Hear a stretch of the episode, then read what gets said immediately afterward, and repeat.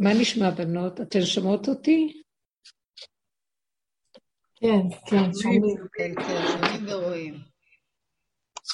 יופי, יש לכם איזה משהו להתחיל בו ולעורר אותי לדיבור, כי אני יכולה לדבר, אבל אני לא רוצה לדבר מהמוח, אני לא רוצה לדבר, אני לא מורה. אז תגידו לי איפה אתן אוחזות ותעלו איזה דיבור, זה יעזור לי. אם לא, אני אתחיל לדבר. בטח שאת מורה, את מורתנו, את מורה לנו את הדרך, מה, בלעדייך אנחנו נלך לאיבוד. אז זהו בדיוק, בואו באמת נעורר את העניין שאנחנו כאן מדברים, וזה דברים יפים, את רואה, אני רק שומעת הקול שלך, אני מתעוררת, מיכל. יש לך אמת יפה. כן, את רואה? דלקת אותי. אז אני יכולה רק לומר, דבר כל כך יפה שדיברנו עליו, כל שבוע שעבר זה העסיק אותי, מטעם הדרך כמובן. מה רציתי לומר? שבעצם המציאות הזאת שאנחנו, אני רואה שהדרך, כבר דיברנו על זה שהיא נגמרת. מה פירוש נגמרת? היא לא נגמרת, נגמר המוח של עץ הדת, וכתוצאה מזה שהמוח נגמר, זאת אומרת, תכונת המוח, לרצות להבין, לפרק, להילחם עם הנקודה, כשיש בתוכו אני, שרוצה להשיג איזה משהו, אפילו בדרך, זה הולך ומתמוסס, כי האני הזה הולך ונופל, נהיה תשישות, אין לו חשיבות כל כך, זה לא משנה כלום, גם הפגם הופך להיות טבע קטן פשוט, שהפרשנות נופלת ממנו, הוא כבר לא פגם, הוא מציאות כזאת, איך שזה ככה. ואז דיברנו על יעקב שהוא בעצם עמוד האמת, כמו שחז"ל אומרים, אבל אם נתבונן טוב, אנחנו רואים שיעקב כל ימות עולם לא מצליח, במאורעות שהוא עובר וכל מה שאנחנו רואים, לא מצליח להוציא את האמת שלו במימוש אמיתי. אולי בתוכו יש חבוי נקודת האמת. מכאן, ויעקב בעצם מסמל את עם ישראל ואת הגלות שלנו כל הדורות, שחבוי בתוכנו יסוד של אמת, נשמת כל חי, שזה הברית שקראת השם עם אברהם, שהיא בלי טעם וריח. למה הוא רוצה שממנו יתחיל העולם מבניו, העולם החדש, עולם של התיקון והאמת? ככה, כי ככה, הוא מצא אותו לפניו, הוא רצה בו, אבל מה זה קשור כל הצאצאים אחריו? שיש נקודת אמת שקיימת בתוכנו, אבל היא מאוד מאוד חבויה ומוסתרת, וקשה מאוד בעולם הזה להוציא אותה לפועל, כי העולם הזה שזה בחינה, כשאומרים העולם הזה, גם רבותינו, זכרונה לברכה, שהם מתייחסים למילה העולם הזה, מתייחסים לתודעת עץ הדת של העולם הזה, שצורת החשיבה שאנחנו חיים, שרק הגענו לדרך, לא ידענו שאנחנו בתודעה של שקר, אנחנו יודעים שיש כאן שקר, ונדמה לנו שהשקר הוא בחוץ, וזה תמיד השני והשלישי, ואנחנו בעצם אנשים טובים שמתנכלים לנו וכועסים עלינו, ואנחנו רוצים באמת לחפש אמת, אבל תמיד מחפשים אותה בחוץ, כפי תודעת שהיא מאוד חיצונית, והיא תמיד מחפשת את הכל חוצי לה, כאשר באמת, האמת האמיתית, היא חבויה בפנים, ומה שלא נעשה, כאשר היא טיפה יוצאת, מיד היא מתכסה בשקר. כמו שמיכל אמרה שבוע שעבר, שרק מוצאים את הדיבור, הוא כבר מתחיל להיות משהו אחר. כי האמת היא נקודה קטנה אחת. ואני עכשיו מדברת המון מילים, כדי להסביר את מה שאני רוצה להגיד, זה מתיש. האמת היא הווייתיות קיימת, וברגע שאנחנו מוציאים אותה לפועל על ידי בדרך כלל הדיבור והמעשה, כי המחשבה, עד שהיא לא יצאה לפועל, לא יודעים מה היא, עד שהיא לא יצאה לדיבור. כשיוצאת לדיבור, אז אפשר לראות את המחשבה, מה היא חשבה, אבל היא כבר אז יוצאת במילים. וכמה שלא נדבר, נכון שאנחנו מנפים ועוזרים לעצמנו על ידי העבודה הזאת, להגיע לנפה אחר נפה, 13 נפות דקות, עד שאנחנו מגיעים למילים שהן יותר אמיתיות, אבל גם כן עדיין, האמת היא גולמית, פשוטה, קיומית. אני מגיעה למסקנה, שעם כל זה שיעקב אבינו עמוד האמת, זה חבוי בתוכו פנים, היעקב הקטן, הוא לא יכול להוציא את נקודת האמת בגדול, כי אין לה קיום בעולם הזה, נקודת האמת אין לה קיום, ישר מתלבש עליה השקר וישר מרבה אותה ומכניס אותה לדרגות של פרשנות, משמעות, הבנה, השגה, מילים וגניבה רגשית, ואחר כך בפועל לא כל שכן, מאוד מאוד קשה לדייק. על כן מה שאמרנו שיצחק אבינו ישר הכניס את עצמו באדמה, ואמר אני לא נכנס בעולם, אבל יעקב אבינו בתפקידו היה חייב להיות בעולם, מול עשיו, וזה לא שהוא אמת מול עשיו השקרן, הוא ביסוד של אמת, גם בעשיו יש יסוד של אמת, אבל יעקב אבינו הרבה יותר ממקד ומרכז את זה, אבל גם הוא כל ימיו בחרדה ופחד ובבריחה, אז האמת אין לה מקום פה, כי האמת, כתבתי כך וזה נכון, כתוב את זה ברבנו בחיי, האמת, מי שחי אמת לאמיתה, בלי דיבורים, חי, הוא לא מפחד מכלום, והוא לא מתבייש משום דבר, כמו שהוא אמר, האמת איננה פחדנית ואיננה ביישנית, כך אומר רבנו בחיי, בעל חובת הלבבות, חובות הלבבות, ואז יעקב אבינו בדיוק מתגלה כהפך של זה, מסתובב, נוסע, הולך בה, כל הזמן בורח, אין לו מקום אחד, והוא לא עומד מול הדבר. כל המפגשים שלו היו בחרדה ופחד ותפילות נוראיות להשם שיציל אותו, בגלל שהעולם הזה כל כולו שקר והוא בולע, וכל רגע המטרה של השקר היא כדי להתקיים, לבלוע השתיק לאמת, חתיכת אמת, כל רגע הוא צריך לבלוע איזה חתיכה, פיסת אמת, כלשהי כדי להתקיים, אז הוא מתנפל על הבן אדם ולוקח ממנו, אז ברגע שאתה מתקרב לאיזה אדם, ואתה אומר לו שלום, ומילה פה, מילה שם, אחרי רגע יכול להיות איזה ויכוח קטן, ואז השני מתרגז, הרוגז של השני רוצה להוציא ממך נקודת אמת, שהוא חייב להתפרנס ממנה, ואם נאמין לו ונמשיך לדבר, אז אנחנו נגנבים, ואז האמת שלו, השקר שלו, תופס את הנקודה שלי ויונק ממנה,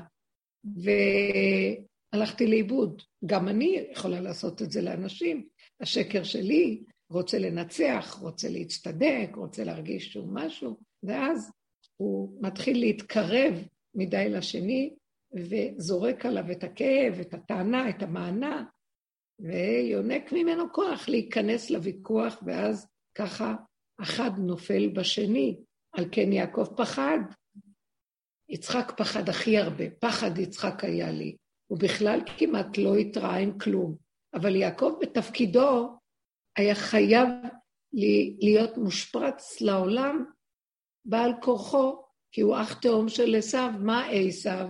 העולם הזה מציאותו, יעקב האח התאום גם חייב להיות בעולם, אבל הוא בבחינת האמת הקטנה שכל הזמן נבהלת ולא יכולה, להתקיים פה, אלא עם השם בתוך העולם של עשיו, של היש, של דמיון הצדת, אלא אם כן יהיה לה איזה סייעתא דשמיא גדולה, ברכה ואור גדול מהשם שעוטף אותו פנימה, כמו שראינו שכל הזמן השם מתגלה אליו ואומר לו שהוא ישמור אותו בחלום סולם יעקב, שהוא ישמור אותו וגם כשהוא בורח מלבן, השם מתגלה ואומר שהוא ישמור אותו לפני שהוא בורח, וגם כל הזמן יש שמירה פנימית על יעקב, אבל באמת באמת הוא נמצא בגלות, שהוא בורח כל הזמן ומתעטף ומפחד מהשקר, כי יסוד האמת שלו פוחד להיגנב, באותו דבר אנחנו צריכים לקחת ממנו דוגמה, וזו כל ימות עולם וכל הגלות של עם ישראל שלוקחת כוח מיעקב. ובסופו של דבר, איך תסתיים הגלות הזאת? ולא רק שעשב לא נהיה יותר טוב, אלא שהוא מתלבש ברמאות יותר גדולה, והוא מתקס עצות בנפשו מאיפה לינוק, אבל עכשיו בלבוש של נאורות וגדלות וחשיבות בחיובי של עץ הדעת, ושם אחי הוא יונק ומוליך אותנו שולל וגונב לנו את החיים. אז אין תקנה פה, שכל תודעת עץ הדעת שנקראת דעת, עץ הדעת, חייבת להתפרק לחלוטין, וזה כל העבודה עד הסוף, עד שנגמרת העבודה, סוף הדרך שאין כבר דרך. מה זה אין דרך? שהדעת נכנסת לתוך הגוף, והגוף זה מה שנשאר, לא חושבים, וזה מה שרציתי לדבר. אנחנו נכנסים בדרך, בסוף הדרך שלנו, למצב החיצוני הכי מושלם. הדעת היא סכנה שאין לה תקנה. מיצינו אותה, קיבלנו כוחות מכוח התורה, והאור שבתורה, אפילו שהאור הזה גנוז וסמוי, בכל אופן, עם ישראל רק נדבק בה, בבחינה של אין לנו שיעור, רק התורה הזאת. זה מה שהחזיק אותנו בכל הגלויות, ספונים בתוך האותיות והפרשיות והסיפורים והלימוד והגמרות וההלכות, אבל עיקר תלמוד תורה עולה על כולן, עיקר הלימוד, וזה מה שהחזיק אותנו, אבל באמת זה עלוב, זה עלוב, כי אנחנו בבריחה תמידית, אנחנו לא חיים באמת, אז זה מאוד עלוב, התורה היא לא מספיק פה בעולם, עובדה שמזלזלים בה, ועובדה שדוחקים אותה לקרן זווית, והמדע מתגבר עליה, וכל החילוניות וההתייוונות של העולם, והאקדמיה והמדע וכל מי מחשיב את התורה? מי בכלל מלבד קומץ שעוד מחזיק בה, אבל גם הצורה שמחזיקים בה כל כך עלובה, וכל הזמן יש טענות על אנשים שלומדים תורה, שהם פרזיטים וכן הלאה, אין לה כבוד, אין לה פאר, אין לה הדר. אז מתי? סוף הדורות וגלות, בעצם עם ישראל מרגע שהוא קיבל את התורה, הוא בבחינת גלות, למרות שמשה רבנו, כל התכלית היה שהתורה תתגלה בארץ, כי עיקר התורה והקיום והלימוד שלה, הקיום שלה פה זה בתורה, הלכה למעשה, בארץ, לא בגלות. אבל גם פה לא הצלחנו, כי תודעת עץ הדעת מכשילה, שתי חורבנות בתי מקדש, זה הכשלה נוראית. היינו בארצנו עם התורה, היו כאן חכמים, היו נביאים, היו תנאים, אמוראים, אתם יודעים איזה אנשים גדולים, תנאים, היה להם יכולת להחיות את המתים ולבכוד עקרות, לרפות את החולאים באור, כי הצליחו להגיע לאור הגנוז שבתורה. ירד באותה תקופה לעולם כוח אדיר, תקופת התנאים הייתה תקופה מאוד גדולה, שהם הצליחו להשיג את האור העליון שהיה בה, ולהוריד אותו לארץ, הלכה למעשה, ועדיין לא הצלחנו, ובתקופה שהיו תנאים, היו כאן פרעות, הרומאים היו כאן, שלטו, לפני כן עוד היוונים היו, כל הזמן היו כאן צרות וכאבים, עד שהושפרצנו לגלות, זהו. לא הייתה שום ברירה, והאמת הלכה לאבדון, גם הקצת שעוד היה פה הלך, ובגלות מתכסה עוד יותר. אז עד מתי? כמו שאני אומרת, חזרנו לארצנו, והנה אנחנו פה, עדיין הביזיון, גדלות עץ הדעת, כמו שאנחנו רואים, ממש גדול מאוד מאוד. איפה היא נמצאת האמת הזאת? מתי היא תתגלה עלינו? שזה גילוי בורא בעצם. הרבנית, את יודעת שזה גם התחושות שעברו לי השבוע, כאילו עד מתי, מה קורה, מה העניינים, לאן, כאילו יש איזושהי תחושה שהגיעו מים עד נפש, כאילו מה קורה, מה, אי אפשר כבר, זה כאילו לקחנו נשימה ונכנסנו לתוך המים, אנחנו מחכים שכאילו מתי כבר נוכל להרים את הראש ולקחת את הנשימה, וזה לא קורה. אז זה דמיון. בואי אני אגיד לך בדיוק מה שרציתי להגיע, עד מתי? עד שיפסק הדעת. מחשבה עכשיו שאת חושבת, או אני, כמו שאת עכשיו אמרת, עד מתי שמת לב שיש כאן שאלה? עד מתי? עד שימות המתי? עד שתמות השאלה, מתי זה כמו מת? האותיות מת. עד שימות הדעת ששואלת. ומה יישאר? זה בדיוק מה שאמרתי קודם, וגם סוף האלון היה כזה.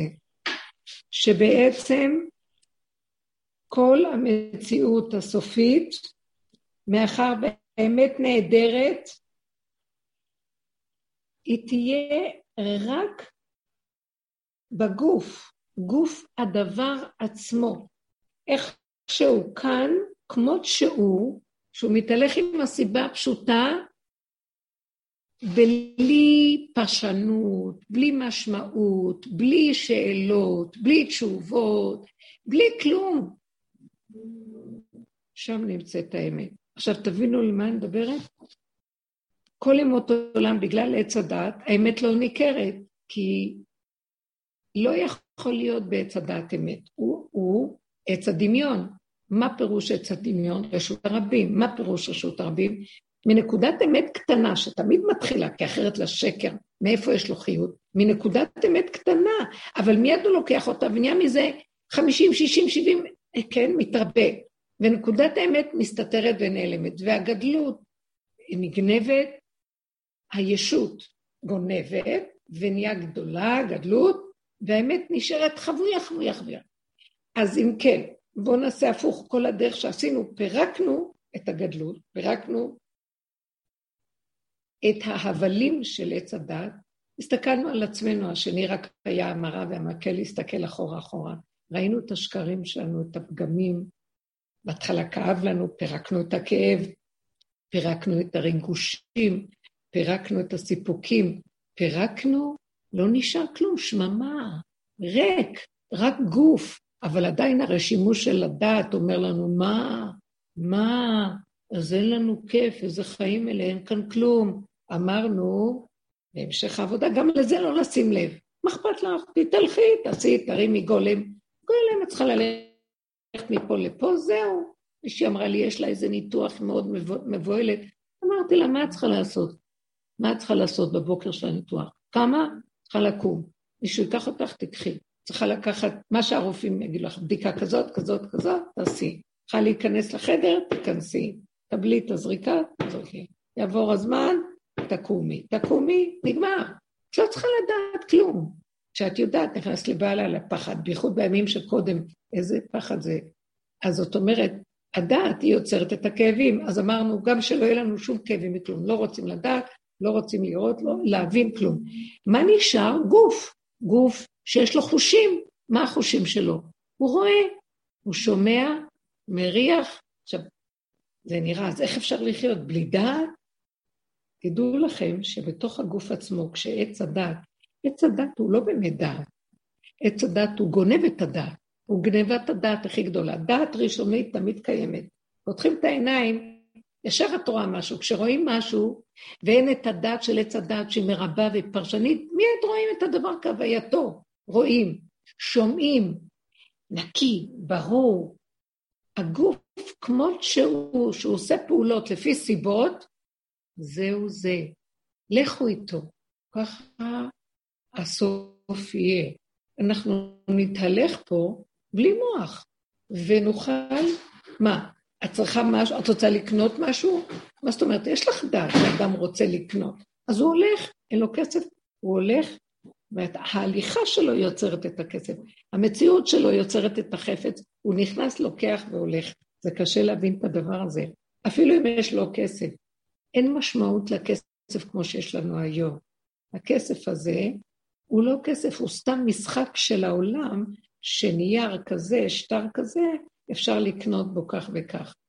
אז השטר הזה, כשאנחנו מרוקמנו את הדעת של עץ הדעת, את המשמעות של מהו, והולכים איתו, אפשר לעשות מהשטר הזה הרבה יותר ממה שאנחנו במוח שלנו עושים, כשאנחנו מחשבנים, זה ועוד זה יהיה שווה זה, ופחות מזה אי אפשר זה, על כן אני אצטרך למחוק את זה מהרשימה, כי זה לא יספיק יחד עם כל מה שאני רוצה. כלום, זה הכל חשבונות. עם כלום של שטר אפשר לעשות הרבה יותר. זה אי אפשר להבין את הדבר הזה. המוח לא יעבוד. יעבוד רק הצורך, שזה היצריות הפשוטה של האדם, לפי הסיבות שהם סובבים לו, כי הסיבות קיימות, ויסובבו אותו, ובלי לחשוב, רוצה, פתאום עולה לו מחשבה לעשות משהו, רצון. הוא הולך, והכל מתבצע מאליו. בלי לחשוב, איך, מה ולא. זה לא מסתבר עכשיו שזה יכול להיות, כי עכשיו אנחנו רואים לפי המוח, ישר כשיש רצון, המוח מתחיל לגנות. אז איך נעשה את זה? אז אחד ועוד אחד שווה זה וזה, והלא ידוע שיש מעקשים בדרך, ואם נעשה דבר סותר זה לא יתפוס, כי כאן יש חוקים כאלה וכאלה, וזה לא יהיה, לפי החוק הזה אי אפשר להשיג את זה, וכן הלאה וכן הלאה. אם הדבר הזה לא יהיה קיים, וכאשר הדבר הזה, בלי אם, כאשר המציאות הזאת לא תהיה קיימת, הגוף הפשוט, איך שהוא, התנועה שלו, מישהו חי דרכו, זה תהיה המציאות החדשה. ועל כן בעצם העיקרון של סוף הדורות, קודם כל מחיית המלך זה מחיית המוח, אחרי זה תחיית, האדם ימות בעצם, אז תהיה תחיית המתים. זאת אומרת, מי זה המלך בתוכנו? מי זה עץ הדעת? מוחים אותו, אז מיטה, זה בעצם מתים. מה יעשו לנו? יקימו את הגופים המתים, תחיית המתים זה בגוף. העצמות היבשות יקומו, ולא יהיה עץ הדעת. והמציאות החדשה, למה צריכים גוף אחרי שכבר מתו? למה? מי צריך את החיים האלה במילא? כבר סוף סוף מתים, צריך להקים דווקא את הגוף. טוב, תקים את הנשמה. לא.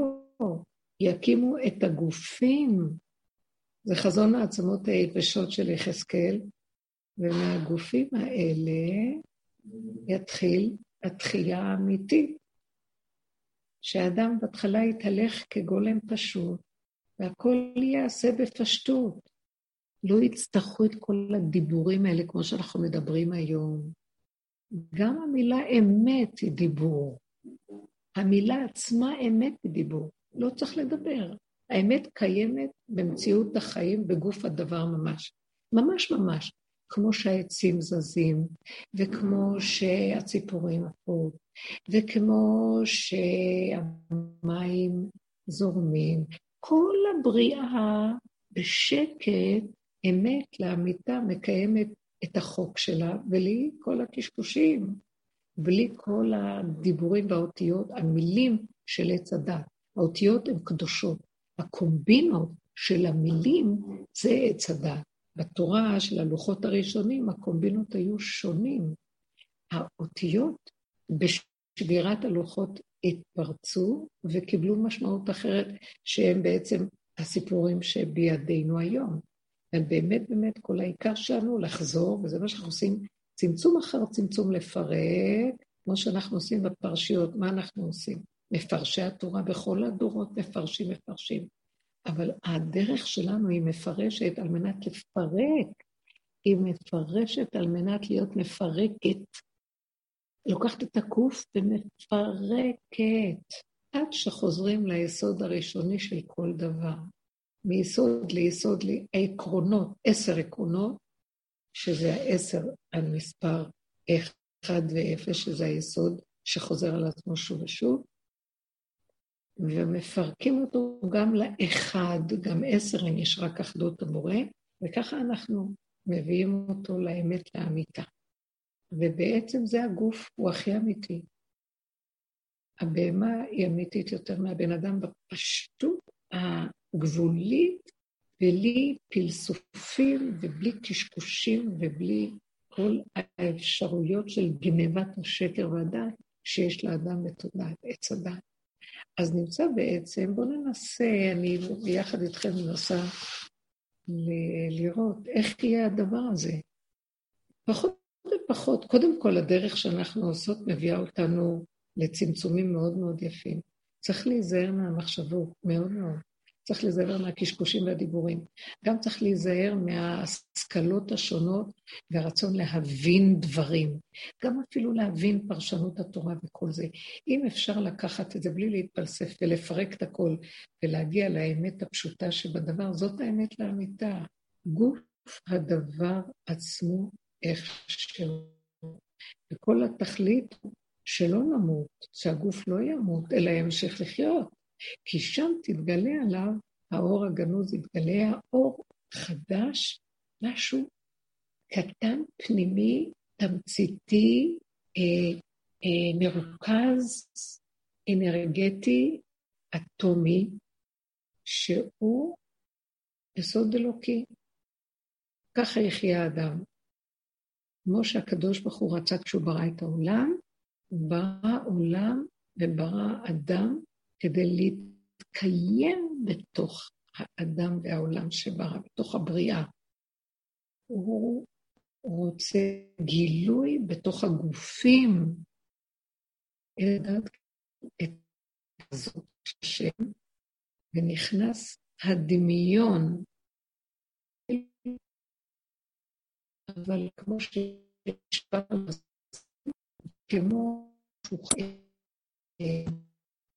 כל זה השם תמיד, אבל יש דבר שני, במקום אני השם, אני האדם, אני עושה, אני מבין, מי שומע, עובדה שאני יכול להתווכח, אני יכול לפעול, אני יכול לעשות, מי יכול לעשות כאן משהו? כל הבניינים הגדולים שבונים, האדם חושב שזה כוחי ועוצם ידי.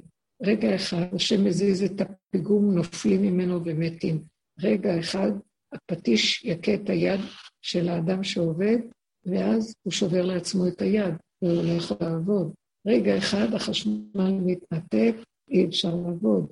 רגע אחד, רעידת אדמה, או לבניין קורס. כל רגע משהו אחר, אי יכול לעשות כאן משהו. הוא פועל, אבל זה הכוח של מת שבתוכו, ורק הוא חושב שזה הוא. וזה הדמיון שאנחנו חיים פה. אבל ככה זה עם אותה עולם, וככה אנחנו באמת פועלים. לא, כתוב, בונה ירושלים השם, נדחי ישראל יכנס. אני מסתובבת, אני גר בירושלים, זכות עצומה וגדולה, ואני מסתובבת שנים, אני הרבה מאוד שנים פה, ברוך השם, ואני רואה איך היא נבנית, מדהים. בילדותי הכל היה כאן כל כך קטן, מעט מעט שכונות, והכל כל כך קטן, ואיך הכל גדל והתרחל, ועוד חלק ועוד חלק, פורס יריעה כאוהל שיש לו, הרחיבי יריעותייך, וכל עוד שכונה ועוד שכונה ועוד שכונה ועוד שכונה, מדהים, אני מסתכלת על היופי האדריכלי, בין כל הגבעות והעליות והמורדות, כולם יודעים, ירושלים מלבד האנרגיה המדהימה שלה, היופי שלה, יפה נוף, מסוס כל הארץ, הר ציון ירקפי צפון, זה פשוט יופים, ואני אומרת, זה לא יכול להיות שבן אדם בונה את זה בצורה כל כך, שחלק הזה נבנה קודם, ואחר כך עוד חלק, ואחר כך, כאילו מישהו כאן מצייר את תוכניות, ופועל ובונה, והבני אדם חושבים שזה ברור, כי ככה אנחנו פה, אנחנו חושבים שזה אנחנו, זה החשיבה העצמית, והידיעה היא רק ידיעה בעלמה, אנחנו יודעים, אם רגע נסתכל, אנחנו לא יודעים שאנחנו משקרים, כי אחרי רגע אני מסתכלת ואומרת, איך יכול להיות שעשיתי את זה?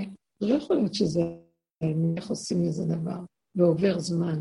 אדם מסתכל, לא יכול להיות, הוא יודע בנפשו שזה לא הוא, אבל זה תרבות העולם, והיא גונבת, אני עשיתי, אני הלכתי, אני הובלתי, גם השפה עצמה משקרת, היא התפזרה, במקום שאין עוד מלבדו, אני, אתה, הוא והם בכולנו.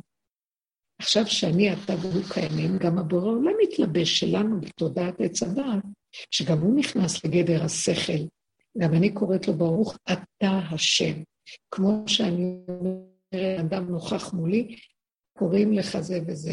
איך יכול להיות שהאתר של רואי ששומע או אימא או כל אתה יהיה כמו אתה בורא עולם, ברוך אתה השם, הכל יתלבש בתוך תודעת עץ הדעת, באמת השם אין לו צורה, אין לו דמיון, אין לו דמיון, אין לו שכל שאנחנו יכולים להבין אותו, אין שכל לנו שיכולים להבין מהו, הדבר שיכול לראות, העצמו, החומר גלם עצמו, איך שהוא, זה במקסימום שהמוח שלי, זאת אומרת, בסוף התודעה של עץ הדת יכול לקלוט, שזה הוא ידבר.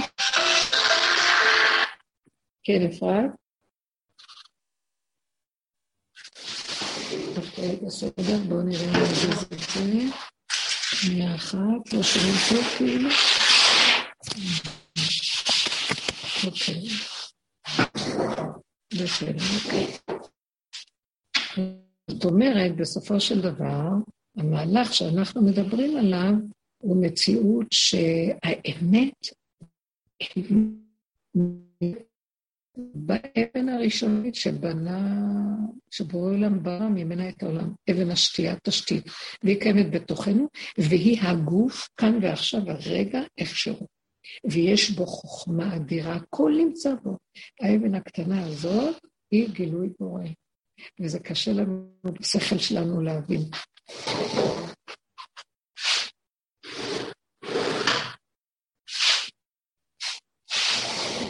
יותר ויותר אני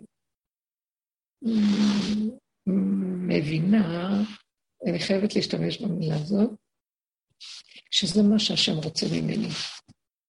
אומנם אנחנו מדברים ומשתמשים בדיבור, אבל באמת הוא רוצה ממני את הרגעים השקטים, את השקט, שפחות כמה שאפשר בתנועה בין בני אדם.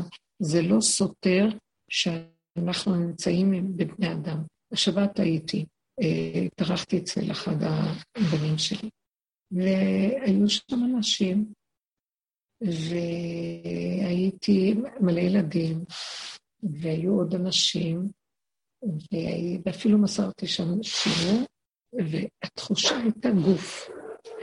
יכולתי רק לבקר, להגיד להשם תודה. לא היה משנה מה אמרתי לזהות, איך דיברתי עם זה. גולם מדבר, בלי תחושה, בלי הרגשה. רגע קטן שהיה לי איזה משהו שרגע השקפה על עצמי, לרגע זה התמוסס בשנייה. היה איזו חוויה מאוד יפה.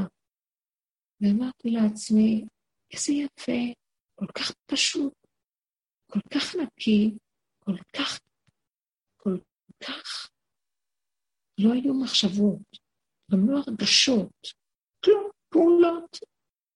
התחלנו, הגשתי, הורדנו, עזרתי, הייתי עם הילדות, עם הילדים, היו כמה קבוצה של נשים שם, אז הייתי שרה, דיברנו שם, לא משנה, לא הייתה משמעות, לא היה משמעות, לא היה פרשנות, לא היה התרגשות, היה נתונים פשוטים, פיזיים, קיימים. וראיתי את ההבדל. גם מאחר והיה זמן מאוד קצר לשיעור, אז כמה שאלו שאלות, ולא היה זמן לענות, אז הייתי כל כך שמחה. כאילו מה שיצא, יצא, וזהו. אפילו לא התרחבתי עם משהו. היה מאוד מאוד פשוט. אני חושבת שאנחנו הולכים לקראת מקום כזה, בוא נגיד, ברגע שלי משקיפה, כמו שמיכל אמרה, עד מתי, כמה? מיכל יקרה, ואנחנו כולנו במקום שלך, ואנחנו צריכים לתפוס את השאלות האלה ולפרק להם את המקום, לא שלא יהיו במוח. אין עד מתי, אני לא יודעת. עוד מעט משיח, עוד מעט הוא יבוא. לא קונה יותר שום דיבורים, לא קונה. משיח קיים. אני לא יודעת מי מה אמור, אני יודעת שאני צריכה להיות כלי ריק, שכבר עכשיו אני ארגיש שקט שלווה, אפילו לא אומרת המילה ארגיש, אין מילה יותר, שיהיה לי חוויה של שקט פנימי, שלווה, שהפעולות דופקות, אם אני אפתח את המוח ואחשוב, אוי, כואב לי פה, כואב לי שם, מה עשיתי בחיים? מה אני עושה פה בכלל? מה... בזבז את הזמן שלי? כל מיני... אסור לחשוב. לא יודעת כלום. לא יודעת מתי יהיה, איך שיהיה, מה שיהיה. לא אכפת לי פעם. במקום הזה הגולמי, לא אכפת לי. לא רוצה שיהיה אכפת לי. לא רוצה יותר כלום. שם הכאבים, שם האיסורים, שם הצער, שם הרוגז, שם המחובים, שם התוחלת ומושכה, שם אין, שם הכפירה, כי אני חותנת, אני נרגנת, אני ממורמרת, זה כפירה. נשמת, נשימה, הגוף, המוח הוא כפרני, הגוף הכי בעל אמונה, הוא נושם. אם הוא היה פותח את המוח, הוא יכול למות מצער, מי ייתן לי את הרגע הבא שאנשים אותי, מי אומר? הגוף הוא תולה ארץ על בלימה, הוא עומד על כלום. הכדור כל רגע מתגלגל, הוא יכול ליפול. הוא לא יודע כלום, הוא לא חושב מחשבה נוספת, מה יהיה הרגע הבא?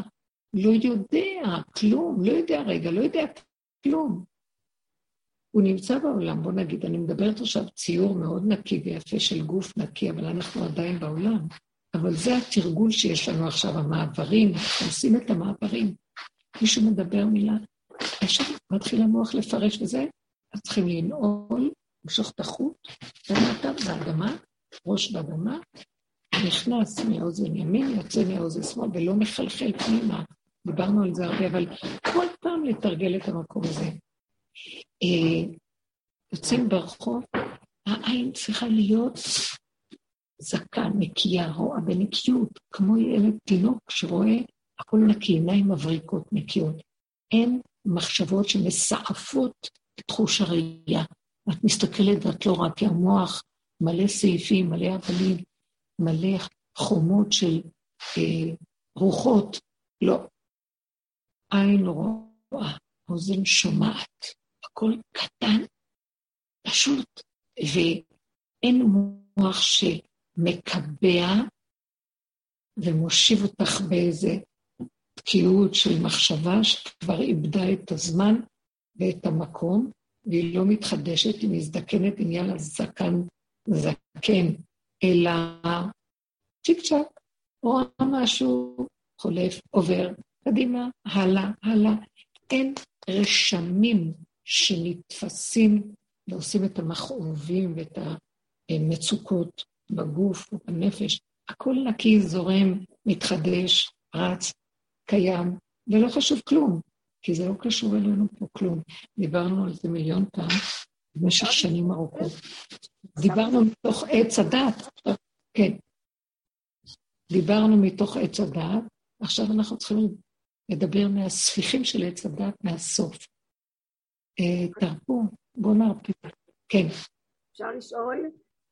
כאן מרים, שבוע טוב.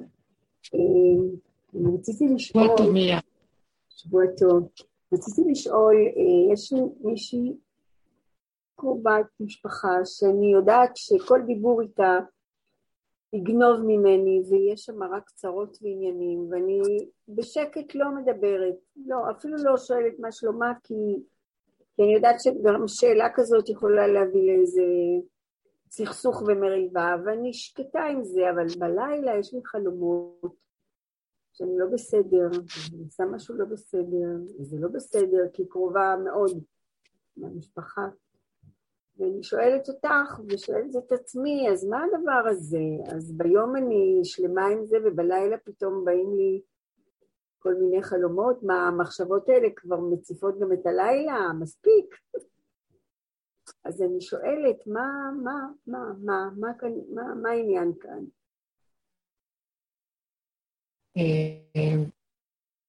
מה שנראה הוא, קודם כל יש כאן שני דברים. יש כאן נתון פשוט. בוא ננקה את הסיפור, נחלק אותו. יש כאן נתונים פשוטים, ויש כאן פרשנות והתרגשות. אז בואו מה הנתונים הפשוטים? שיש קובעת משפחה, שהיא מתקשרת או שאתם מדברות, ואת מפחדת מהאימות איתה, בגלל שעל פי הניסיון שלך, אלה אימותים שתמיד מסתיימים בוויכוח צער, התחת דברים, ריב ומדון מהצד השני, וגם את נגררת. כן, נכון מאוד. אז את כבר יודעת.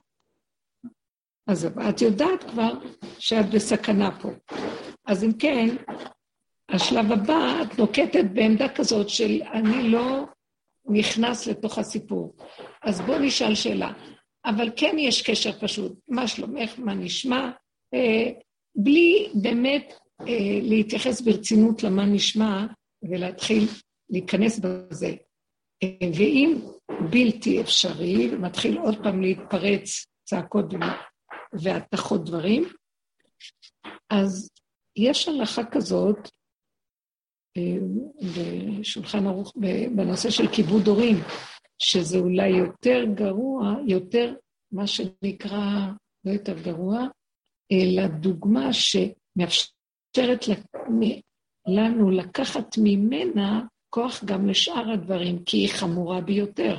ההלכה אומרת שאם לאדם יש אבא ואמא, שקשה לו מאוד לטפל בהם, מאחר והם, הנפש שלהם סוערת, יש בהם חלק שמקשה מאוד מאוד על הילד, על הבן, לטפל, לא מצד גוף הדבר, מצד נפש הדבר, ההורים יתיחו בו דברים, יריבו איתו, ואז הוא יבוא לוויכוח, ואז הוא יעבור על כיבוד הורים, אז אין מצווה כזאת שהוא יהיה קרוב אליהם, ויהיה חייב לשרת אותם במחשבה שלו, כי בכל אופן זה הוריו, הוא חייב לכבד אותם. כי מתוך הכבוד הזה, מטבע המציאות של הנתונים האלה, הוא יבוא לבזות אותם, הוא ייכנס לוויכוחים, ויבואו לכלל התחת דברים, ויהיה כאבים גדולים, הוא יכול לבוא חלילה, לבזות את ההורים. על כן התורה מרשה לו, חוק ההלכה מרשה, שהוא ייקח מישהו אחר שיודע לטפל, שלא נגוע, והוא פטור מהטיפול. העיקר הוא צריך לדאוג שכן יהיה להם את הכיבוד. הכיבוד, יש מצווה לכבד הורי, הכוונה לדאוג לצרכים הקיומיים שלו, כן? חוץ מזה, בנושא הנפשי הרגשי, אם בלתי אפשרי לו להגיע למצב שהוא לא מתפרץ ומגיע לריב איתם חלילה, אז הוא פטור, התורה פותרת אותו, לא כל שכן, שזה קרוב משפחה שאני מבינה שזה לא הורה, אחד ההורים, אז בוודאי שאת יכולה להסתמך על המקום הזה, אבל עכשיו אני הייתי אומרת שכל העבודה שלנו, אני כל כך מפחד מהשני שנתפרץ, בגלל שלא הגעתי עוד למקום שאני מין מקום של הכנעה פנימית שאני לא עונה, ולא אכפת לי מכלום, ואני לא לוקח ברצינות את עצמי, לא כל שכן את השני, אני לא מוכן לשמוע את החרפה ולשתוק. יש הרבה סיפורים אצל רב אושר, שהוא היה הולך לטפל באנשים ולעזור להם, כאשר הם היו ממש מבזים אותו, או שהוא הכיל איזו קשישה שהייתה צורחת עליו, או מישהו שהוא בא לסדר לו את הסוכה, ועל כל מסמר שהוא תוקע לעזור לו, הוא מגדף ומשפיל אותו, שהוא כזה נבח ולא יכול להסתדר עם כלום, ממש מבזה אותו, הזקן מבזה את רב אושר שבא לעזור לו. רב אושר בסבלנות, אומר לו, טוב, אז מה אתה רוצה ככה? מוציא את המסמר עוד פעם, תוקע אותו, מה אתה רוצה ככה?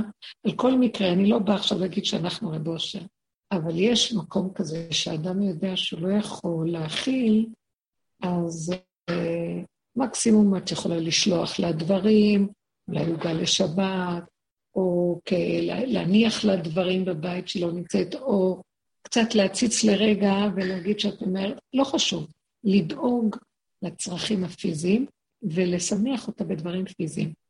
עכשיו, בינך לבין עצמך, בגלל שאת לא מגיעה למקום שאת משלימה, שאת לא יכולה, אז המראות האלה של החלומות בלילה צפים לך, בגלל שאת לא, בתוכך יש לך חיסורי מצפון.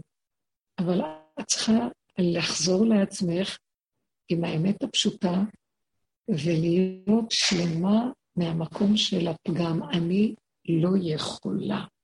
אנחנו רוצים להיות יכולים, ועל כן המקום הזה מצער אותנו שאנחנו לא יכולים. כל המציאות שתיארתי אותה היום בשיעור, אם את זוכרת מרים עם שמה, מה שדיברנו, זה שבסוף כל המוח ייפול ויישאר הגוף הפשוט. הגוף הוא גבולי, משהו, איכשהו, וככה זה. כל היסודות של העולם ייפלו של בוא נעשה חסד, בוא נעזור אחד לשני, בוא נלך לתת לזה, נעשה לזה, אני אמרתי עולם חסד ייבנה, עכשיו אנחנו צריכים, הכל ייפול, אף אחד לא יעשה לאף אחד כלום, לא יצטרכו את זה באמת לאמיתה, לא צריך את זה, יש בורא לעולם, והוא ייקח את הגוף שלי, והוא יביא אותי לעשות עם מישהו משהו, כשדבר הזה צריך, לא יהיה אני שחושב איך אני אעזור לעולם, לשני, לשלישי. ייגמר בחירה, ייגמר היסוד של תיקון עץ הדעת, שזה כל עוד יש לנו אני, וכל עוד יש ישות, וכל עוד יש מחשבות, אז שנהיה שייכים למחשבות הטובות, שהתורה מצפה מאיתנו, ונעשה איתם מעשים טובים, וכן נעשה גם, נקיים את ההלכה כמו שכתוב, השם ייקח גם את זה, ויגיעו מצבים כמו שהושיב אותנו בקורונה, בהתחלה אף אחד לא יכול לעזור לאף אחד. משפחה, כל אחד התכנס בתוך עצמו, וכל הגדלות נגמרה, ולא היה שום דבר. אני זוכרת בתקופה הזאת, שאחת החברות היקרות שלנו, שאח שלה היה בחוץ לארץ, והוא היה אחד לקורבנות הראשונים של הקורונה בארצות הברית, והוא נפטר בפתע פתאום מהקורונה, וזה היה שוק. היא אמרה לי, אז כולנו היו ספונים בבתים, והיא אמרה לי, אני יושבת בבית 7 לבד, פה בארץ. יש לה עוד משפחה בארץ, אבל כל אחד לחוד. היא אמרת לי, אף אחד לא בא לנחם אותי, רק בטלפונים. אני הייתי צריכה לטפל ולבשל ולסדר לעצמי בזמן 7. הייתי לבד. תקשיבו בנות. זאת תהיה יסוד של אחרית הזמנים.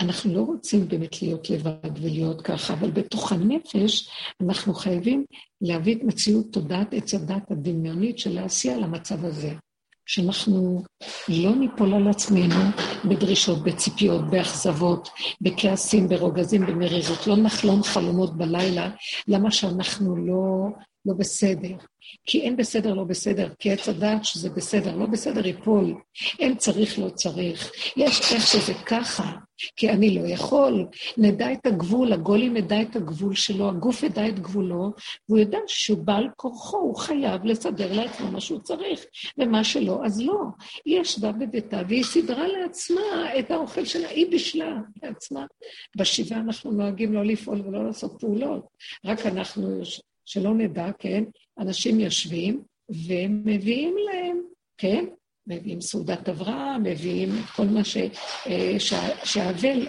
הוא לא פועל, הוא לא יושב, הוא אפס מפעולות, פה הכל נעלם, כלום.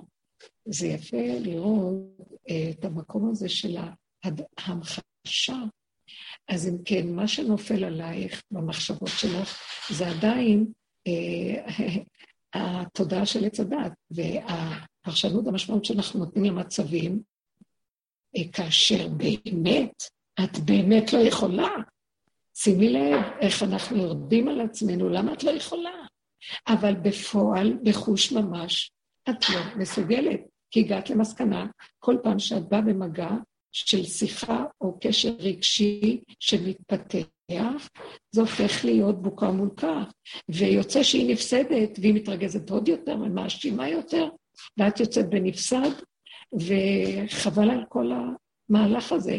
אז מדוע באים לך עוד המחשבות שאת בלילה, החלומות של איסורי מצפון? כי זה הדמיון של עץ הדת שחושב שהוא עוד יכול ולא עשה מה שהוא יכול. אז האדם צריך להודות שהוא לא יכול. לא, אבל אתה לא רוצה להיות יכול. פעם מישהו אמר, אתה לא רוצה להיות יכול.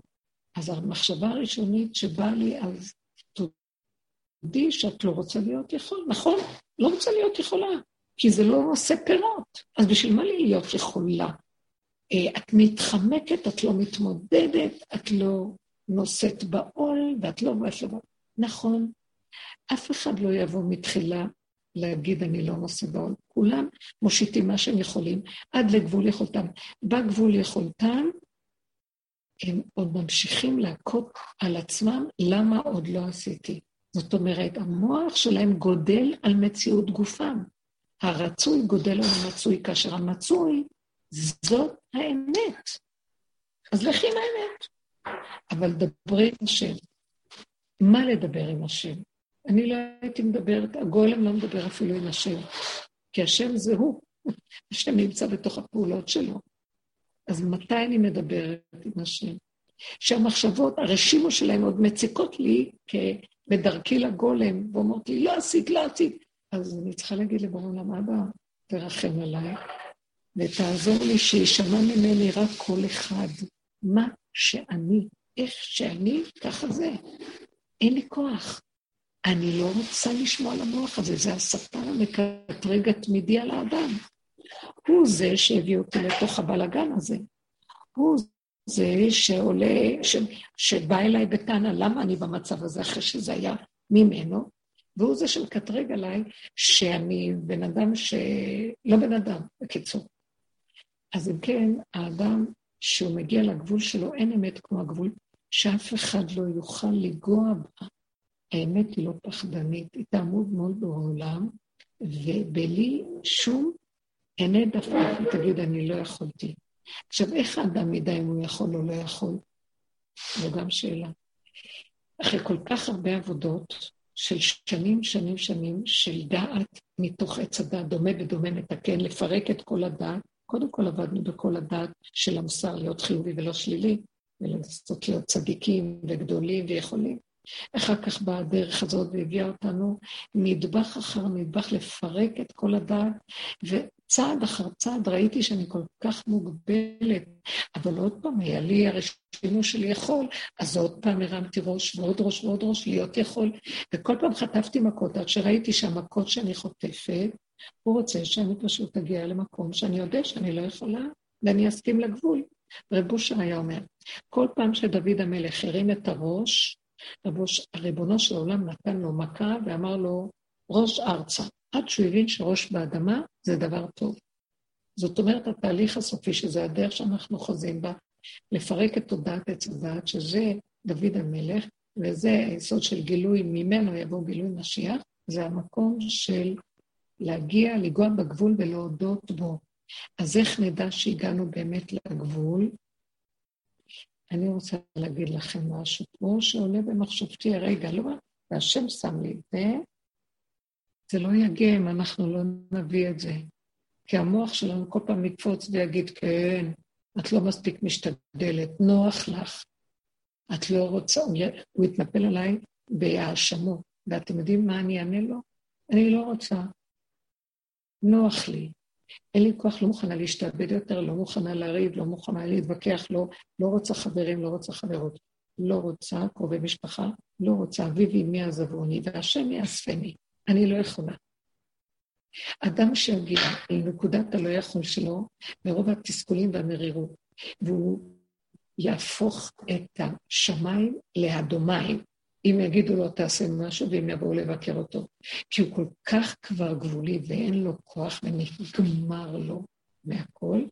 האדם הזה, כשהוא כל כך חזק, בהסכמה שהוא לא רוצה להיות יכול, זה כמו מתאבד, לא רוצה להיות יכול, לא יכול. כמו יצחק אבינו, עדיף שהרגע על השחיתי. שחיטה, יותר טוב לי, לעקות את עצמי, מה שלגשת, להוציא ראש לעולם ולהתחיל להתמודד עם העולם. עולם מלא כאבים ואיסורים, אם אני טיפה מתרחבת בו. השם מי שזוכה, שהשם נוגע בו ככה, שחבל לו בכלל לשים את הראש עוד קצת בפנים, ולנסות לעשות משהו. נגמר המצפון, נגמר הדרישות העצמיות, נגמר הביקורת והשיפוטיות העצמית, החשבונאות נגמרת, הכל נגמר. נשאר אדם מוגבל, שלא רוצה את המוח הזה בכלל. אם מה שאני רוצה שיביא עד אליי, את אותו קרוב משפחה, ויסדר חיבוקים ונישוקים וחיבורים, אבל ממנו, אבל לא ממני, כי ממני יהיה רק ריב, רוגז ומדון. ממנה יהיה ריב, רוגז ומדון. הקומבינה לא טובה. רק הוא יבוא, יחבר קומבינות. נגמר הכוח הזה של ההשתדלות, של הזוגיות הדבילית הזאת. בכל דבר, לא רק בין איש ואישה, גם בין אנשים, בין בני משפחה, בחברים, במקומות עבודה, נגמר ההשתדלות של האדם. זה השקר שלו נותן לאמת להתגלות. בגלל שבאמת, באמת, באמת להעמיד, או בסופו של דבר, אף אחד לא יכול להשתדל כלום. השם הוא זה שעושה את זה דרכו. רק לא נדמה שהוא עוד משתדל. איך נדמה לו? למה נדמה לו? כי עוד יש לו כוח עצמי שחושב שיכול. וכל העבודה שעשינו היא להביא לידי התשת הכוח הזה, וגם אם הוא לא מותש לגמרי, אני כבר אביא אותו בבחירה. הייתי רוצה להגיע לשם. זו התכלית שאליה אנחנו משתוקקים להגיע, להיות לא יכול. אני כל כך... איזה יפה, את לא מבינה, איזה מדויק זה. אני כל כך מודה לך, וזה כל כך מדויק, אבל אני רוצה להגיד שזה מין חוט שערה דק, דק, דק, בין... להגיד אני לא יכולה, ובין באמת לחוות את זה ממש מבפנים, ויש לפעמים שאני חווה את זה, ואז זה עובד 100%. ולפעמים זה ממש, אני לא יודעת להגדיר את זה, אין לי מילים להגיד את הדקות הזאת, בין באמת... מרים, מקלו יגיד לו, מקלו, מכה לך, זה האמת שלך. לא הבנתי. לא הבנתי מה את אומרת. מקלו יגיד לו, זה, במקומות שקל לך ונוח, שם האמת שלך. ברגע שמתחילה מלחמה ורוגז וכל השליליות, שם זה כבר לא את, יצאת מהגבול שלך. נכון הרבנית? עוד פעם, מיכל, לא שמעתי טוב, תחזרי בבקשה. אמרתי, מקלו יגיד לו. זה איפה שקל לך ונוח, שם זה המקום שלך. ברגע שאת יוצאת מה... כן. אני אוהבת את מה שאמרת, תודה. זה בדיוק המקום, בנות. תקשיבו, בואו נעזור לעולם לרדת מהעץ הזה. כל הדרך הזאת, זה בדיוק העבודה. אנחנו טיפשים... כסילים שלא ברע, השטן, זה עבודת שטן מה שאנחנו עושים פה. אדם צריך לשבת בהכנעה, רב אושר דיבר על הכנעה, על הכנעה, על הכנעה. הוא אמר פעם, על הפסוק, דיברנו על זה, כי טוב, מקהלת, כי טוב לכלב המת, כי טוב לכלב החי מן האריה המת. זאת אומרת, הוא רצה לומר ככה, אותו, קהלת אומר שיותר טוב שהכלב חי מה שהאריה שמת. מה? כי מה חשוב? מי שמת אין לו חשיבות. רב אושר היה אומר ככה, מי שמחזיק את עצמו פחות מכלב מת, הוא האריה החי. שימו לב, הוא רצה שנגיע למקום שאין לנו חשיבות עצמית פחות מכלב מת, יש משהו, איזה חשיבות זאת? אין חשיבות, אין, תינוק, ילד קטן לא חושב את עצמו כלום, וחי רק עם הצרכים שלו, בגבוליות שלו. זה המקום החדש שאני מדברת עליו, אליו ייכנס השם. הוא יהיה חייב לחבר את הבני אדם. אין כבר חיבור, כמה אנחנו ניתקע בקיר הזה של הרצון לעשות חברויות, של לסדר את הזוגיות, של לסדר את ההורות, ולסדר את התדמיות, ולסדר את הקיומיות הזאת והפרנסות וכל זה. זה זוועה, כבר שקר על שקר על שקר, וכולם כבר מתהלכים כשיכורים, וכוחות כבר אין, ובכל אופן את יצוץ הראש הזה עם המצפון, כמו שמרים אמרה, שלא עשיתי כל מה שאני יכולה. זה בדיוק גדלות דמיון עץ הדת, שהשם אמר להם, אל תאכלו מעץ הדת, כי ברגע שאתם נכנסים בו, תיכנסו ללופ שלא נגמרת, דמיון היש, כי זה דמיון, לכן אין לו גבול. אדם יהרגו אותו עוד בתוך הפרפור שלו, הוא יגיד למה לא יכולתי לעשות כך וכך. כאשר האמת לאמיתה הוא שלא יכול כלום. זה גולם שאם השם לא נכנס ומחיה אותו ומנשים אותו, אין לו קיום. וכל הזמן אנחנו במצב הזה, רק התודעה שהלבישו עלינו גונבת. על כן כל עיקר עבודה לקראת הסוף, היא להגיע למקום הזה, לא לתת למוח לשפוט, לדון, לבקר, כמה שהיינו צריכים את השיפוטיות ואת הביקורת כדי לעבוד על עצמנו בזמן הפגם, שאת כזאת, זה לא השני, זה את, אל תברחי מאחריות, תראי את עצמך הכל, כי עבדנו עדיין עם עץ הדת, בדומה לעץ הדת, לפרק את עץ הדת. עכשיו התודעה הזאת הולכת ומתמוססת, ואנחנו חייבים לקראת הסוף לעזור לה, מה לעשות איתה? אם נשארו הספיחים שעוד על המצפון, והשאלה מה יהיה, עד מתי וכל זה, יאללה, כפרה, חבל על הזמן, לפרק לה את הראש, לא יודעת מה יהיה, לא מעניין אותי כלום, כרגע אני יכולה להגיד לך מילה, רציתי להגיד לך מילה טובה, בלי מיסים נפלנו לוויכוח טיפשי שלא התכוונתי, ואת כועסת עליי, שונאת אותי, לא לזה התכוונתי, אז אם זה מה שקרה, כנראה שזה לא טוב, כל טוב, להתראות, אני אוהבת אותך, דעי לך, לא ליתן לשטן ללוק מאיתנו, שטן יונק, הוא רוצה ישות של הרגע האחרון שלו, הוא לוקח מאיתנו, ומסכסך אותנו, ומזה הוא חי עכשיו, אז אסור לנו לספק את זה, אז תורידו ראש, מה שלא הולך, כמו שמיכל אמרה, לא הולך, דלת פתוחה הולך, מה שקל לו. זאת אומרת, הפך מה שכל הדורות עבדו, שמה שקל לו, חז"ל אמרו, עמי מקלו יגיד לו, בנביא כתוב, הוא בא לבזות אותנו, איזה מין עם אתם, שמה שקל לכם אתם עושים, בסוף הדורות אני אקום ואגיד, כן, עמי מקלו יגיד לו, כן. מה שקל לו. מי סובל את כל הסבל הזה? אין עם שסבל מה שעם ישראל סבל. אין מה שעם ישראל הבא בכל הדורות עם התלאות והמרירות והשעבוד מלכויות והפוגרומים והאינקוויזיציה והשואה האיומה והמלחמות.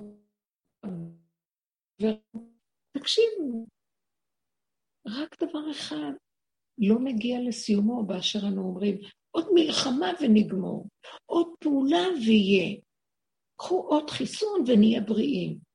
אין מה לעשות, אתם לא מבינים? אין כלום. לא, אני לא מבין, לא יודע לו כלום. להעלה מהשטח, ראש, אל תתוודע לרשות, אל תתוודע למציאות העולם, זה הראש של הנחש, ונביא את הצדת לסיומו של ויתם כאלוקים. כל התיקון של כל הדורות עכשיו, כי כל הזמן הראש אומר, ויתם כאלוקים, ויתם כאלוקים, עוד מעט אנחנו מגיעים, עוד מעט נוכל, עוד מעט נצליח, עוד שנייה ואנחנו כבר, עוד שער אחד, נהיה בשער ה50, נו, בוא ניתן נקודה.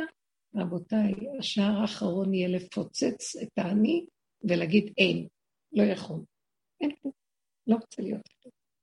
זה קל לי לדבר, זה מאוד קל, כי אנחנו כל כך מתוכנתים על היש הזה החיובי, שרוצה להיות משהו, זה מאוד מאיים.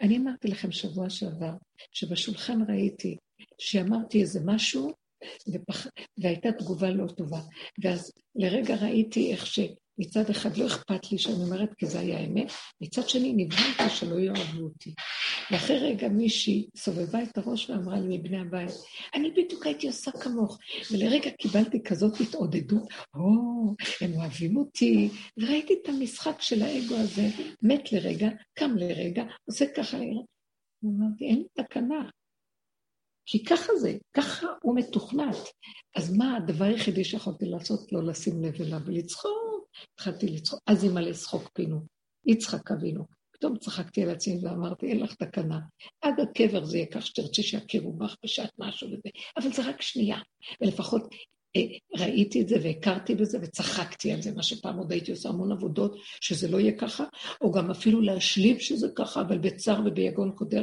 ורגע מה אכפת לי, צחקתי, אמרתי, ככה אני עד הקבר. ילדה קטנה טיפשה, מלאת חרדות הנטישה, גם בגיל 400 אני פחד שהאימא שלה עזבה אותה, ככה אנחנו חיים. זה לא שקר וכזה לא נורמלי.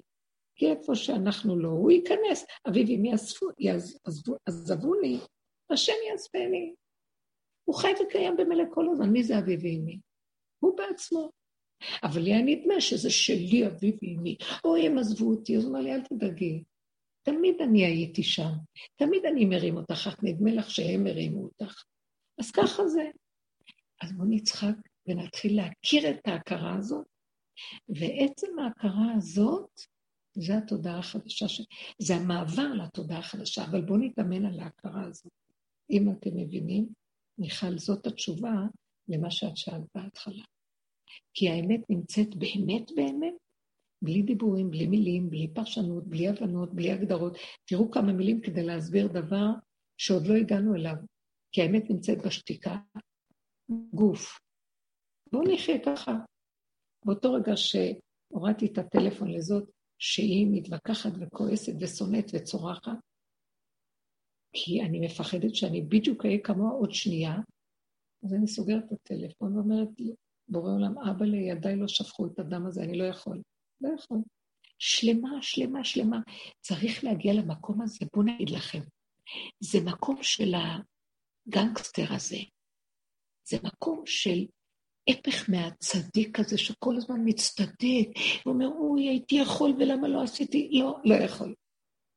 יש איזה ציור כזה בפרי הארץ. פרי הארץ זה ספר שרב אושר היה לומד ממנו הרבה, הוא היה תלמידו של המגיד ממזריץ', שהיה תלמיד הבעל שם טוב. המגיד היה תלמיד הבעל שם טוב, ורבי מנחם מנדל מויטבסק, שהיה תלמידו של רב דוב באר ממזריץ'. אז הוא כתב את הספר פרי הארץ, ורב אושר בדרך מהספר הזה הרבה, כי הוא מדבר על האמת לאמיתה ביסוד. הוא מצייר שם ציור כזה, אני לא זוכרת איזה פרשתות, אולי זה פרשת קורח, לא זוכרת. קראתי את זה, ואני לא זוכרת. והיה לי את הספר לקחו, אז אני לא יכולה לראות איפה זה. הוא מצייר ככה. אדם בשיא הרוגש שלו והעצבים שלו, עומד כאן לידו מישהו שכל כך מרגיז, כל כך צודק שהוא רק מפרק אותו, הוא לוקח סכין שנמצאת לידו והורג אותו. זה ציור כמובן. באותו רגע שהסכין נוטפת דם והוא מוציא אותה, איזה ציור מזעזע. אם באותו רגע הוא אומר, לא יכולתי אחרת, באמת לאמיתו, מול המצב העצמי שלו בינו לבינו, זה בינו לבין בוראו, הכרת האמת לחלוטין של גבוליותו, הוא אומר, באותו רגע הכל נמחה לו. תראו את הציור הזה, זה כמובן שיקומו עליי אנשים וירגו אותי עכשיו על מה שדיברתי, אבל הוא מעלה לנו איזו אפשרות של התבוננות בחשיבה. אף אחד שאנחנו לא נבוא למקום הזה חס וחלילה. אבל יש מזה איזה משהו ללמוד. שנעשה את הדבר הכי גרוע, ובאותו רגע נגיד, כמובן שלא נעשה את הדבר הכי גרוע. מה שלנו נראה גרוע, חס וחלילה שלא נצטרך להגיע למקום הזה, אז כדאי לנו להתאמן על הדברים הקטנים, כמו מילה שאני הולכת להגיד, או איזה דבר, פעולה קטנה שאני הולכת לעשות, שזה לא יגיע למקום כזה חס וחלילה, אז דין פרוטה כדין 100, מה זה חשוב בעולם של אמת? אצל הקדוש ברוך הוא הקטן והגדול, כי נגעתי ביסוד שלו, אז אם אנחנו מתאמנים, מילה, אני הולכת כבר עכשיו לפוצץ, אני סוגרת. בואו נגיד שפוצצתי. באותו רגע שפוצצתי, לא יכולתי אחרת. סגרתי את המוח, סגרתי את המחשבה, סגרתי את המכה הזה שמקטרג הרשע הזה, שהחריב לנו את החיים בכל הדורות. הוא בתוך הצדד, הוא זה שפיתה אותנו לאכול, הוא זה שנכנס ומתלבש כצדיק, הוא זה שמפתה אותנו לעשות דברים הפוכים למה שהתורה אומרת לנו, ואחר כך הוא זה גם שהולך לקטרג אצל השם, אתה רואה אותם מה שהם עושים, הוא רשע מרושע שאין כדוגמתו, ואסור לנו לתת לו מקום יותר, וזה המקום שאנחנו נמחה את הנקודה הזאת, מה זה אומר, נגיע למקום של אין מוח, אין לב של מוח של הצדה, שלא יהיה לנו הרגש הזה, הטיפשי הזה, ונהיה כמו קרימינלים, שהם קרים, כשהם עושים משהו, ככה נראה לי, אני לא בטוחה. אבל אני אגיד לכם איפה זה, כאילו, בחרבי ובקשתי אשר לקחתי מיד האמורי. ההתבוננות מול הנחש הזה שכל כך הרבה הסתכלנו בו בתוכנו, הפגמים של עצמנו וכל התוואים הקשים שלנו, ולקחנו אחריות. זה גוף ההתבוננות בנחש. לקחתי ממנו את החרב שלו, מהכלב הזה, ועם החרב הזה אני אערוף לו את הראש, כי הוא הגדיל לעשות. טל צחנתו ובאשו בים הצפוני, כמו שכתוב בנביא שהשם עתיד לשחוט אותו. זה מי זה השם? החרב הזאת שמחזיקה אצלי עכשיו ביד, חרב דמיונית, זה השם ישחוט אותו דרך היד שלי, דרך ההכרה שלי שאין רשע יותר ממנו, זה מחיית המלך, כי הוא פשוט רוצה להחריב אותנו עד היסוד, השם לא ייתן לו. אז אם אנחנו נהיה חיים, והיה בית יעקב אש, ובית יוסף להבה, והוא ישרוף את כל הקש של יעקב, שמו קש. עץ הדת זה קש אחד גדול, שאנחנו אלה שנותנים לו את הכוח, להמשיך לשגע אותנו. אם כן, בוא נהיה חזקות, מרוכזות, מוקדות, ראש באדמה, ואין כלום. כשזה בא, חז וחלילה לצייר אותי. גם כשלא בא לצייר, אני חי את הסכנה של היש הזה שכל רגע אני יכול ליפול בו, להיות זהיר. כמו יצחק אבינו שדיברנו, שהוא תמיד היה בנקודת הזהירות, שהוא לא נתן לעולם לגנוב אותו. אז הוא גדר את עצמו בצמצום שלו, וכל הזמן הוא היה על הגבול שלו, על השחיטה, גבול השחיטה. ברגע שזה בא, או לצאת לעולם ולהישחט על ידי הנחש, הוא אמר לו, לא, לא, לא, לא, אני מעדיף לשחוט את אותו יש של הנחש, ולשים את הפנים שלי מול בעולם. מה זה בורא עולם? גבוליות, כלומיות. רק שם השם אוהב אותנו באמת. אנחנו באים בלי ראש, גבוליים. תעשה איתנו מה שאתה רוצה. אני עקוד לפניך, קשור, וזה גבולי. תעשה איתי מה שאתה רוצה. מה אכפת לי? העיקר שאני אותו רגע טוב לי. אני לא בייסורים, לא של גוף, לא של נפש. איך שזה ככה מה שאתה רוצה. הגולם הגבולי זה המקום שלו. למה לי להכניס לראש מחשבות? מה יהיה? אתה אבו משיח. אנחנו עוד נחכה, לא רוצה לדעת, לא רוצה לדעת. לא מעניין אותנו, דעת גמור. אז אני גם לא מצפה, וגם אין לי כאבים למה הוא לא בא. אז לא ציפית למשיח? שואלים את האדם אחרי שהוא נפטר, לא ציפית למשיח? ציפית למשיח? אומרים לו. כולם אומרים, בטח שציפיתי. אז צועקים עליו ואומרים, בגלל זה הוא לא בא, כי ציפית, לא היית צריך לצפות. טוב, תחזור לגלגול עכשיו. אנחנו נגיד, לא ציפינו, בסוף נגמר לנו הכוח, לא ציפינו. אז יגידו לנו, הנה הוא עכשיו בפתח, לכו מהר, תקבלו ממנו ברכה. הרבנית, אנחנו כמה שאפשר מנסים לסגור את המוח, ולא להתערבב, אבל בכל זאת יש לנו ילדים. ועכשיו יצא נגיד הבשורה הזאת של הבדיקות בבתי ספר, זה כאילו כל דבר קטן שנכנס עכשיו לתוך המציאות, ואנחנו עדיין חיים בעולם, את מינה? אז יש איפשהו כזה, את יודעת, אני כאילו אומרת, מתי ייגמר כבר כל הגזרות האלה? מתי יתפוצץ הבלון ותהיה שמחה וצהלה וימחוק את, איך אומרים, את הרוע הזה, את ה... ויעביר ממשלת זדון מן הארץ, את יודעת, כל הדברים הטובים, ונהיה חוברים אליו ובשמחה. אמרתי לו, אתה יודע מה, לא אכפת לי שתעמיד פה גזרות עד מחרתיים. לפחות תן לי להיות מחוברת אליך כל הזמן, גם לא. מבינה, אז אנחנו גם בחשיכה, גם בגזרות, גם לדעת לסגור את המוח, לא להאמין לכלום. אז זה כל הזמן רצו ושוב, רצו ושוב, רצו ושוב. תקשיבי, זה קל לי לדבר אולי, אבל אמרתי משהו שהוא, יש בו יסוד גדול, שנגיע למקום הזה של הגולם, זה המקום שבורא עולם ייכנס ויתגלה. קשה להגיע למקום הזה, אבל זה הולך צעד אחר צעד. אם אנחנו נוגעים במקום של הלא יכול, זה הצעד שמוביל למקום של הגולם, ובהשלמה.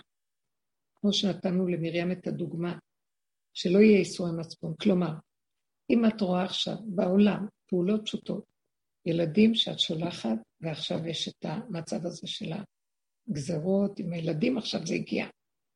כל עוד את גדולה, בוא נגיד פה מתחמקים, לא מתחמקים, זה כבר מגיע למקום הזה. אני באמת לא מבינה על החיסונים כלום, ואני לא יודעת אם כן או לא, אני באמת לא יודעת. אני לא נכנסתי בזה אם כן או לא. אני באה מכיוון אחר לגמרי. אני באה משלילת הדבר, לא בגלל שאני יודעת חיסון זה טוב או לא טוב. אני יודעת מהמקום הזה, שאם זה בא מבלבולים, מסערה, מצעקות, מדעות, משיטות, כאשר הכל בסדר, למה להיכנס בסבך הזה? בגלל שכולם אומרים, אם בן אדם חז וחלילה נוגע באיזה דבר בעצמו, הוא צריך את הרופא, הוא צריך את הטיפול, לא צריך שום דבר. בשביל מה הוא צריך להכניס את הראש שלו ללוע הזה? אז כל עוד אנחנו גדולים, איך שאנחנו יכולים לעבוד. הילדים קטנים, ההורים לוקחים מהם את רשות ההורות, ומשהו אחר שולט בילדים.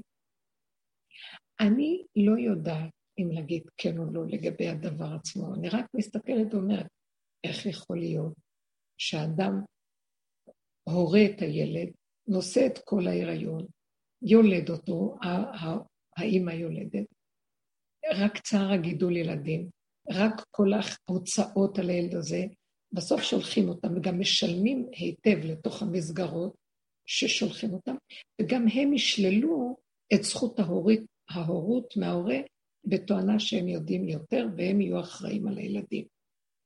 אני לא נכנסת עם החיסון טוב או לא. עצם צורת הפעולה שנעשה נראה דבר שאין בו ישרות ואמת. אין בו כבוד.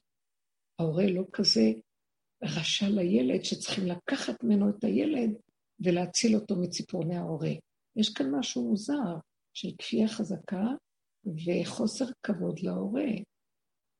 אז אני לא יודעת, אבל דבר אחד אני יודעת. אז אולי אם אנחנו באמת הולכים עם יסוד האמת של הגבוליות, למה לי להגיד עליהם דברים שליליים?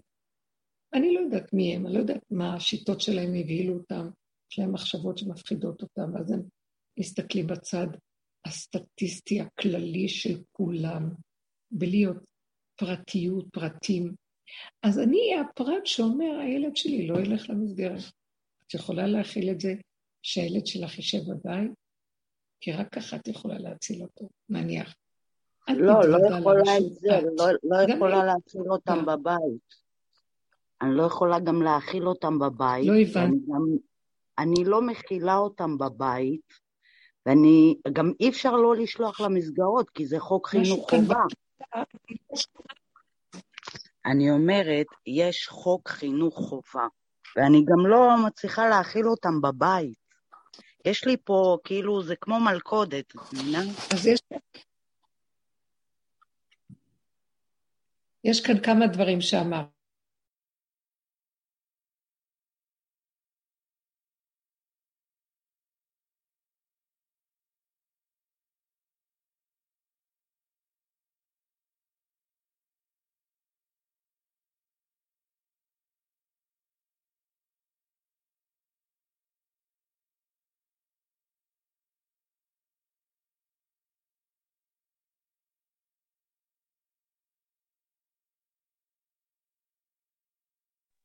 את שומעת אותי, מיכל? כן, עכשיו שומעים. טוב, בואו ניקח את הדברים ככה. יש חוק חינוך חובה. יש מה שנקרא גם זכות בתוך חוק החינוך חובה, להורים לחנך את ילדיהם בביתם. יש כזה מה שנקרא חינוך ביתי. ואפשר להגיש תוכניות ולסדר שהילדים יהיו בבית. היום זה די הולך, אבל את אומרת דבר אחר, בו אנחנו מפרקים. את אומרת, אבל אני לא מסוגלת לסבול אותם בבית. אז יוצא כאן שני דברים. את לא מסוגלת שהם יהיו בבית, את גם לא מסוגלת שהם יעשו להם מה שהם רוצים, שהם הולכים למסגרות. את תצטרכי לפרק משהו אחד. תלכי לגבוליות שלך, ותגידי, הצער שאני חובה מהמצב הזה, שאין לי שליטה, מצד אחד לא רוצה אותם בבית, זה מלחיץ אותי, אני צריכה את הזמן לעצמי.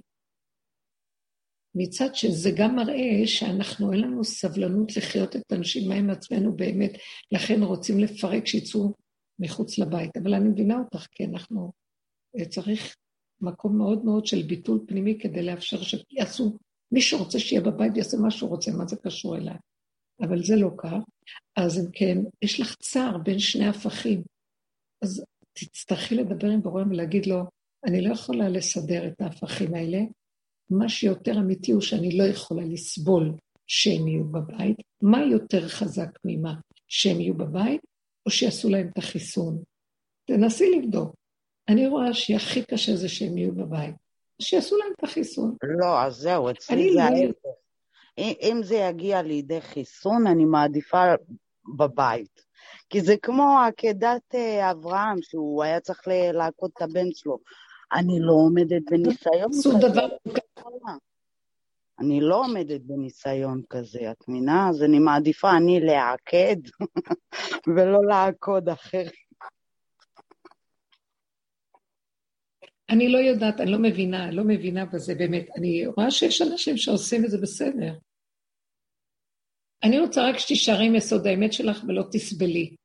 ואם המערכות מתחילות לסגור עלינו ומביאות אותנו לסערה בין הפכים, אני תישארי בתיקו, אני לא יכול להחליט, לא יודע מה לעשות, תדברי חזק לתוך הנפש שלך ותגידי לו, ריבונו של עולם, אני לא יכולה, אתה מביא אותי למקום שבלי דעות, בלי השגות, אני חייבת להרפות.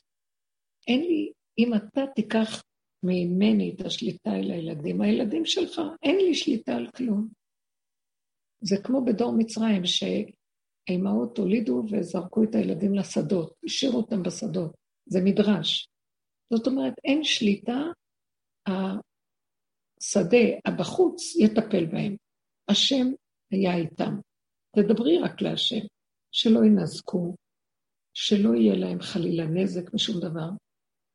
אם האני שלי עוד יכול, אז נחזיק בבית. אם האני שלי הגעתי לגבוליות שאני לא יכולה כלום, תני לו להיכנס בתמונה, ותישארי רגועה, וזהו. יש ילדים שמתחסנים, אני באמת לא יודעת. אני אגיד לכם את האמת, זה לא חשוב אם כן או לא. חשוב, יש שם בורא עולם או אין שם? מי מביא את הבורא עולם? אני. איך אני מביאה אותו?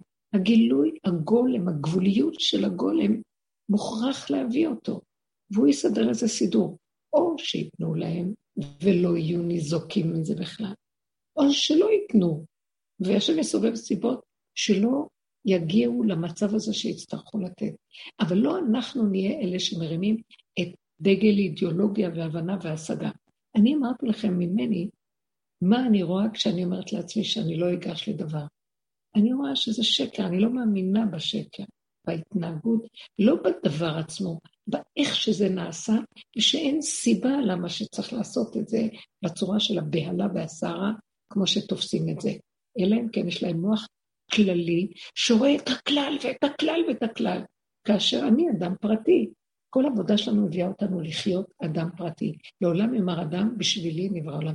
אין כלל, אין לי מדינה במוח, אין לי כלל. גם המילה עם ישראל התמוגגה לי, אני עם ישראל, אני המדינה, אני הכלל לעצמי. כך אנחנו צריכים לחיות על מנת שיתגלה בורא עולם. אדם הראשון, לחזור ליסוד של האדם הראשון. אין שום בני אדם בעולם רק הוא. לעולם אמר אדם, בשבילי נברא עולם. לקחת אחריות מלאה עד הגולם, שכבר נגמרה לי אחריות, נגמר לי הכוח, ואני חוזר ליסוד של כי אפרת ולפרת שוב, תיכנס וצדר את החיים. אם אנחנו לא נעשה ככה, לא יכול להתגלות אותו משיח. משיח הוא אדם שעשה ככה, הוא אדם אחד, הוא אדם הראשון, כי הוא עשה ככה. אי אפשר יותר להסתמך על הכלל, ועל העם, ועל זה, ועל הכל. נכון, עם ישראל זה דבר גדול, אבל זה מושג. אני באמת לאמיתה, לא יודעת מה זה עם ישראל, אני יודעת מה זה אני הרגע כאן, אפילו לא יודעת מה זה אני. אני רק יודעת את הנשימה שלי בסיטואציה מסוימת. הכל, הספרים והתודעות וההבנות וההשגות וההיסטוריות וסיפורים, הכל זה מוח. יש מושג כזה, אבל במציאות, אני עם ישראל. אני כרגע כאן, זה מה יש. אז בואו נחזור ליסוד הזה, ומשם יכולה לבוא הישועה. אז זה מה שרציתי להמחיש. אני לא מדברת על הרעיון של החיסון, אני מדברת על הצורה שזה יצא מהגדר שלה, נקודת האמת. אז אם כן, למה שאני אקשיב לזה? זה איך שאני יכולה להרשות לעצמי לחשוב. לא מטעם שחקרתי ואני יודעת מה זה או מה לא זה. אם זה יצא מנקודת האמת שלו, אז זה לא בשבילי, נקודה. גיליתי יסוד אמת שם, זה משהו אחר. אז ככה תסתכלי לדבר, איפה יסוד האמת בכל המקום הזה שלך עם הילדים? הסערה, פחד עליהם, האחיזה בהם, אבל רגע אחד את אומרת, לא מסוגלת לסבול אותם גם. אז לרגע אחד את לא יכולה להכיל אותם, רגע אחד תפחדת עליהם והם... את אחוזה בהם ולא רוצה שיגעו בהם. האחיזה הזאת תמסרי אותה להשם, תודי באמת. תגידי לו, אתה דוחק אותי עד לפינה, כדי שאני אשחרר את האחיזה. לא אליהם, אליך. ואתה תחליט מה שאתה רוצה, לפי הסיבות אני אדע. אם אין שום ברירה ויתנו להם, אז אני אמין שהכל בסדר. ואם יש משהו ושאתה יכול לסדר, סובב איזו סיבה שפתאום הכל יתחמק והם לא יהיו, לא יתפסו בעינה, הרשויות, אז הלוואי, אבא, מה שתעשה זה טוב, כי אתה, העיקר אני בדיבור החזק איתו, והמוח סגור, נשאר בסוף עם הגבול, ולא יודע כלום, יותר טוב לי ככה, ורק את הרגע, כי אחרי רגע הכל עוד פעם משתנות. אז אם נבוא לדיוק של האמת, רגע, מתוך יסוד הפגם, שזה האמונים של האדם, של התקיעות שלי, איפה יסוד, זאת האמת לאמיתה שלי, שם אני אדע מה אני צריכה לעשות. משהו בתוכי ידע. זה מה שאני מנסה להגיד. זה לא אלך עם דעות, אנחנו נגד, אנחנו בעד. זה לא להתקלל ברשות הרבים הזאת של בעד ונגד, עץ הדעת טוב, עץ הדעת רע. כולו רשות הרבים אחד גדול, חיצוניות המחשבה. והאמת נמצאת בגבוליות הפשוטה, גוף הדבר. לא רוצה שום קשר עם כל ההחלטות שבאות מרשות הרבים השקרי הזה, לא בגלל הדבר עצמו, בגלל מאיפה שזה בא, אז מאיפה שזה בא זה לא אמת, אז למה אני צריכה את זה בכלל?